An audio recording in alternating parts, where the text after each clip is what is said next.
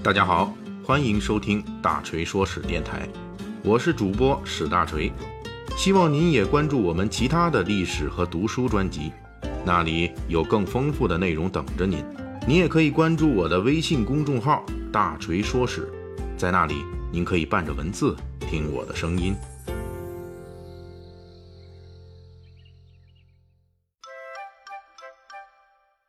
明天二月八日是腊月二三，也就是农历的小年。这一天也是我国民间传统中祭祀灶神的日子。传说这一天是家家户户里边的灶神，也就是灶王爷啊。上天向玉皇大帝汇报人间全年情况的日子，因此祭灶神给灶神好处，比如说用灶糖把灶神嘴巴给粘住了，或者是用酒把灶神给灌醉了，以便呢让灶神上天之后替人类多说点好话。灶神伴随我们到今天，已经差不多有四千年以上的历史了。在小年儿的前夜。大锤就向大家扒一扒这灶王爷那些不太为人所知的秘史。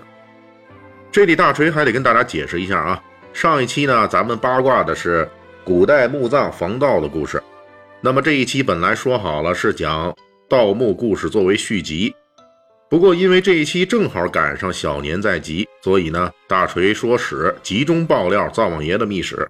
下一期大锤说史咱们会补上盗墓故事的续集。咱们这不是跳票啊，不是跳票，不是跳票，不是跳票，不是跳票，不是跳票。重要的事情我只说三遍。好，书归正传，咱们先考察一下这灶王爷的出身起源。从我国的历史资料来看，灶神有多种起源。有人说他是炎帝，就是咱们炎黄子孙的老祖宗之一了。有人说他是五帝之一的颛顼的化身，这个颛顼也就是皇帝的孙子。还有人说他是颛顼的儿子祝融，这都差了多少辈儿？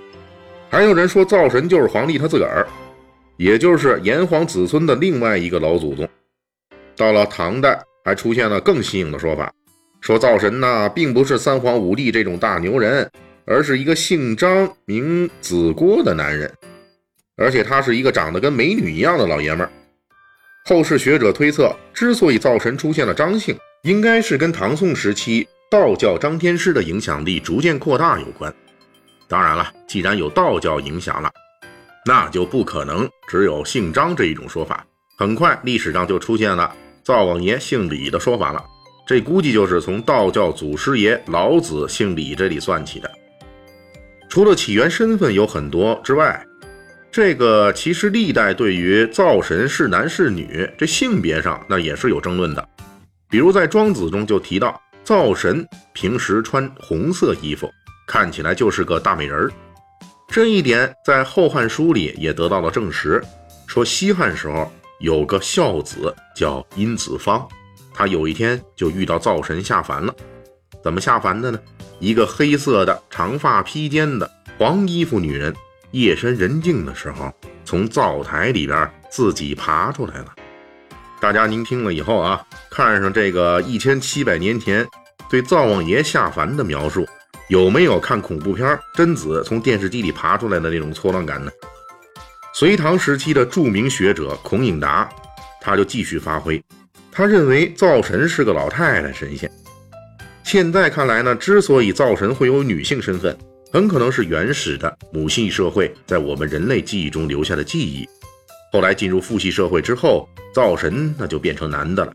也就是说，很可能我国是先有女性灶神，再出现的男性灶神。正因为灶王爷来源比较多，而且姓轩辕的、姓张的、姓李的都有，因此到了后来，一个灶王爷的职务真心是容不下这么多人了。清代《灶王经》曾经列过一个灶王爷谱系大全，这里边大锤就引用一下，让大家来观赏一下啊。经过两千年的发展，灶王爷他已经不是一个人在战斗了。这《灶王经》里边就说了，灶王阵容包括昆仑老母、东方青帝灶君、南方赤帝灶君、北方黑帝灶君、中央皇帝灶君，还有这五方五帝灶君的夫人：天厨灵灶神君、地厨神灶神君、曾灶祖灶神君、灶公灶母神君、灶福灶父神君、灶子灶孙神君、灶家姊妹媳妇神君、五方游艺神君、灶下灶涛神君、运河左右将军等等等等等等，还有后边还有一大群啊。虽然经过两千年来的不断进步，灶王爷家族可谓是人丁兴旺，人士众多，但是呢，另一方面，灶王爷家族的法力和管辖的内容却在这两千年里边不断的缩小。起初的传说中，这灶王爷的法力那是很强大的。咱们前文提到的殷子方，就是因为在家里遇到灶神之后，隆重纪念，用了黄羊，规格比较高，结果呢，就是家族暴富。而且子孙必将强大，这句话可不是大锤说的啊，这是正史《后汉书》里边的原话。至于所谓强大的子孙，那到底是谁呢？其实殷子方的后代中强大之人呢不止一个，不过最强大的估计就是东汉的开国皇帝光武帝刘秀的老婆殷丽华了，就是那个在十四五岁时被刘秀看到后，刘秀当场立下人生目标，娶妻。当娶阴丽华的东汉皇后。到了后来，灶神的管辖范围就开始缩小了，法力也跟着削弱了。比如说，灶神在腊月二十三这一天被麻糖来粘口，酒水给灌醉，也就是能被老百姓的小伎俩给制住了。这种情况在法力强大的那些神仙那里是不可能发生的事儿。为什么会出现这种巨大的落差呢？有学者认为，这实际代表了我国。祖先们在做饭这方面的千年的发展历程，在灶神最开始辉煌的时候，也就是春秋战国时期，那时候烹饪技术不发达，做个饭点个火很不容易，甚至还有失火的危险。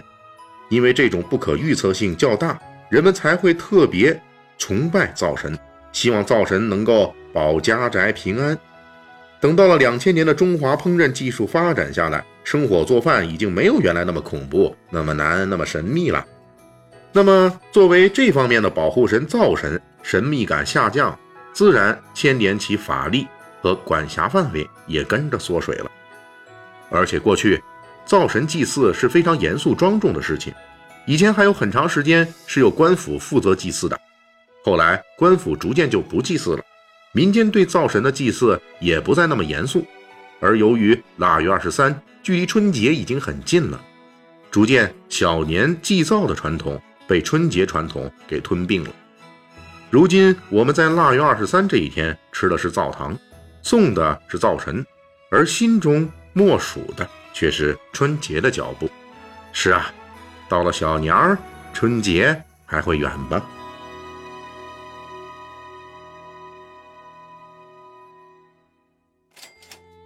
感谢大家的收听和对大锤一如既往的厚爱。如果您手头富裕呢，可以给我打个赏，咱一亿不嫌多，十万不嫌少，好让大锤早日实现人生的小目标。